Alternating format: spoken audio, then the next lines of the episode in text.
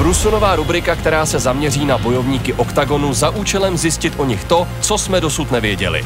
Jako první pozvání přijal Rony Paradeiser, mladý bijec z bratislavského ó ef á gymu, který má na svém kontě i přes svůj věk už šestnáct profesionálních zápasů. A toto je Oktagon bez rukavic.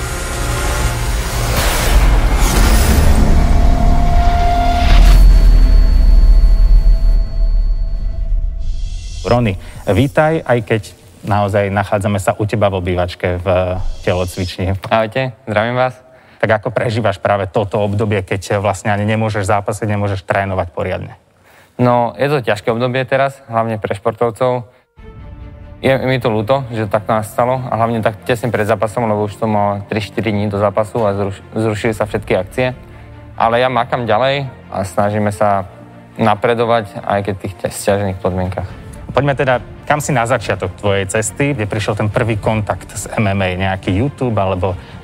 No, ja som popravde chcel byť boxerista, ja som chcel robiť box, ale to em em á sa mi tady páčilo najviac, takže začal som robiť s tým a už aj tí začiatky boli také boxeristické, že som chodil na viac tréningov boxu, ale zápasil som v em em á. Čo som vedel, tak sa tu pripravoval vlastne Atila na obhajobu titulu Belatore a vtedy som na ňa pozeral, že wow, že to je blázen, to je najlepší človek na svete, že to je boh.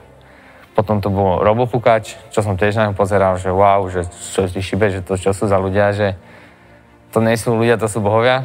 A potom som začal vlastne makať a vypracoval som sa na tú úroveň a môžem s nimi teraz makať. Na úvod si vraj veľmi rýchlo pocítil, že to nie je iba o postoji, o boxe, že em em á, že to je naozaj boj se vším všudy. Vraj si musel až na vlastnej koži prísť na to, ako sa vymaniť zo škrtenia. Hej, hej, hej, to som mal prvý zápas, hneď som mal prvý zápas, dostal som škrtenie a nevedel som vôbec nič, nevedel som. Že jediné, čo som vedel, je z karate úder prednú zadnú, tak do, s tým som išiel do zápasu a na to som aj doplatil hneď prvý amatérsky. Ale potom som sa už naučil všetko a už z amatérskej mám veľa výhier. A v profi mám vlastne dve porážky iba v mojej váhe. Ostatné mám sedem v sedmičke, lebo ešte som nevedel chudnúť. Čo je tvoja najväčšia zbraň? Najprv takto a potom sa opýtam, na čo musíš najviac popracovať. Asi postoj a moja výška a celkovo taká tá rýchlosť a tvrdosť. Taká, ne húževnotosť, ale taká živelnosť. V tom viem byť dobrý.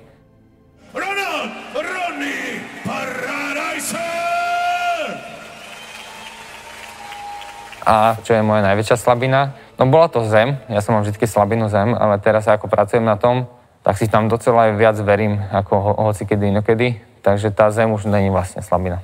Zaujalo ma, že si bol v Thajsku, potom z tvojej strany prišlo také neúplne pozitívne hodnotenia tej prípravy, že ti to Thajsko nesadlo. Že tá príprava bola dobrá, ten kemp, okay. Ten kemp bol super, len nebolo dobré načasovanie. Mne nezapasovalo ten presun, ten let. Rony Paradeiser, ktorý je na víťaznej vlne, tri zápasy v ráde víťazstva. Lebo strašný jetlag som mal, keď som prišiel a fakt som sa cítil unavený, úplne rozbitý, akoby chorý, že nezapasovalo mi to, to cestovanie. Radšej mám, keď som doma, tí posledné tri týždne, so svojím trénerom si robím tí kombinácie na zápas. Tá príprava v Thajsku je good, dobrá, všetko, ale mne to nespasuje tak tesne pred zápasom. Ako relaxuješ? Niečo, čo e, nesúvisí úplne z, z em em á alebo so športom ako takým? No ja milujem kino. Okay. Kino je fajn. Pukance a načos, to si idem. A mm, jedlo. Jedlo mám veľmi rád. Také dobré jedlo. Mám rád sushi a nejaký steak dobrý, spravený. Dobre, tak mi odpovedz, pri ktorom filme si plakal. Tak Zelená míla, pri tom mi padli slzičky. To, to bol taký film. Okay. Ako znášaš prehry? Hovoríme o slzách pri filmoch. Aký je Rony, keď prehrá? No tak, slza. Padne mi slza. Už při ukončení ve své kariéře na real naked choke. Teď tam ale Paradeiser rozklepal, tak to je neuvěřitelné. Matěj Mateus Kuzník utáhnul na konci druhého kola Ronyho Paradeisera na real naked choke. Kričali mi z rohu, neotáčaj sa. Ja nejak som mal krvavé oči, nejak som aj nepočul, som sa otočil. A vliezol som do tej škrtenia. Ospravedlňujem všetkým vám, kto ste prišli, kto ma podporovali, kto vo mňa dávali nejaký nádej, ale nevadí sa ďalej. To mám odjak živa. To neviem prehrávať moc. To som sa nenaučil, ani sa to nechcem naučiť. Keď bol som soplák, tak fotér môj kúpil na národky také, také meče, neviem, z takej gumy to bolo, ale akože tvrdé to celkom bolo.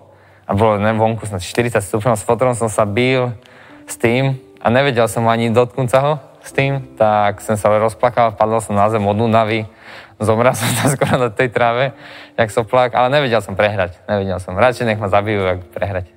Oktagon výzva tri. A tam si odstúpil pred prvým stretnutím pre zranenie ruky. A bolo to vraj zvláštne to zranenie, pretože si vraj taký namakaný, že rentgen neodhalil zlomenie. Hej, no. No, bolo to zvláštne. A mi to bolo ľúto. Lebo vlastne predtým som dostal kop od Igora Daniša, praskla mi tá úlna, tá malá kosť. A ona nejak bola pri sebe a ten rentgen to nevidel. Stále ma to bolelo. Ja som si povedal, že OK, že to bude nejaký nerv pricviknutý a už sa to nedalo vydržať a už by sa mi dal ten zápas. Už to bolo také, že tri dní do zápasu a ja som nevedel chytiť pánvičku a premestiť ju takto. Ono to rozhodnutie je na ňom, zodpovedá si za ňoho. Ja si myslím, že ho neteší, že nemá zápas. Možno ešte pred samotným tým zranením, jak to mal to zranenie potom, možno bol unáhlený, že chce ísť do toho zápasu, cez to všetko a vlastne len sa mu tým časom utvrdzovalo, že ho to bolí, že to není ono a tak ďalej a, a vlastne ho to ubilo. Keď idete do zranenia, už neexistuje sa vyhovárať, že bolela ma ručička, bolelo ma kolienko. To absolutně nikoho nezaujíma.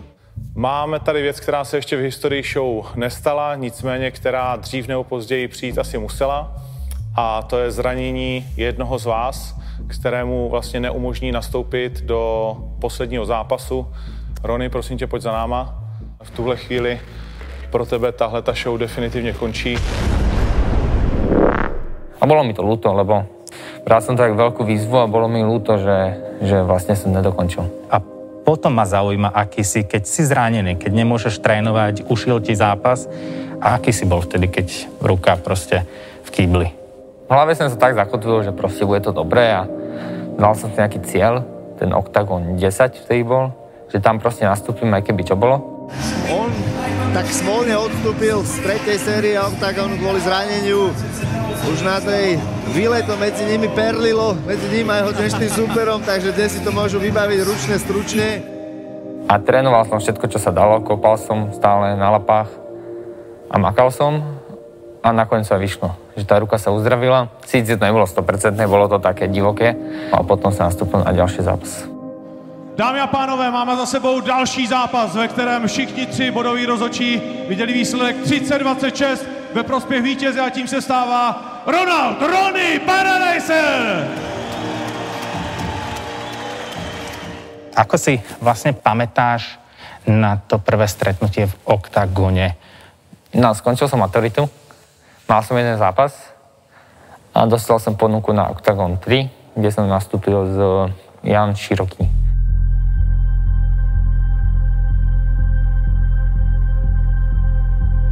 Ja som už predtým mal pár zápasov, že, že vonku. Čiže som už vedel, čo ma čaká, ale jasne vyrovnával som sa s tým, že tam je viacej ľudí, že je to väčšia hala. No Rony je velký talent, který prostě Octagon Fighting Academy v sobě skrývá a bude zajímavé sledovat ho v zápase s Honzou Širokým, kterého... A s ním som vle, vletil do toho zápasu takým tempom svojím, čo som vtedy mal rád, takým dravý štýl. A krásne koleno po dvoch úderoch prichádza na Širokého hlavu.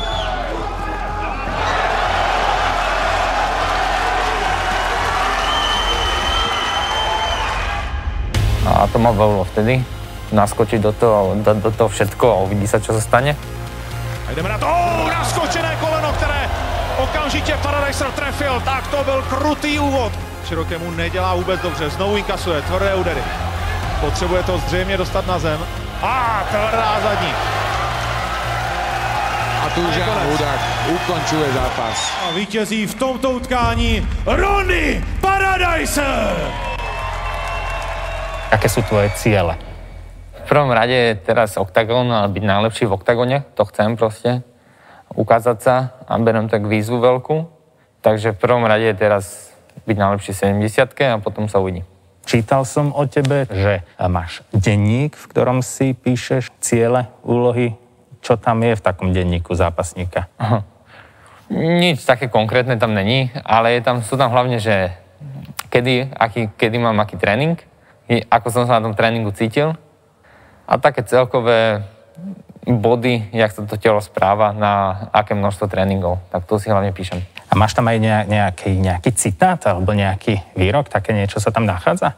Nechám je viacej, lebo keď napríklad čítam nejakú dobrú knižku, tak si to vlastne odtiaľ napíšem tam na tú stranu voľnú, čo je.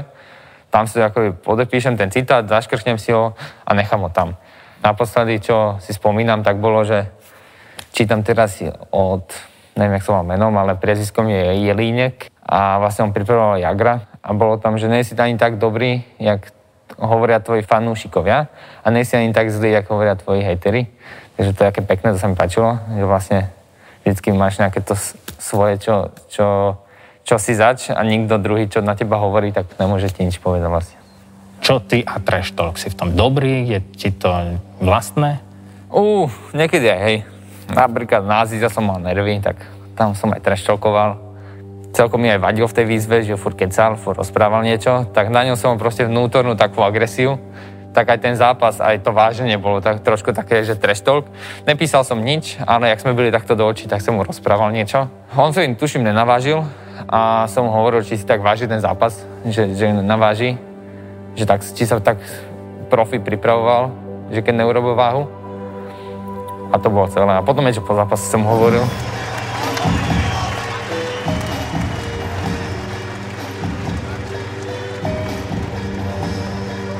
I po tom zápase si tam ještě něco vzkazoval a Azízovi ještě na ně něco pokřikoval.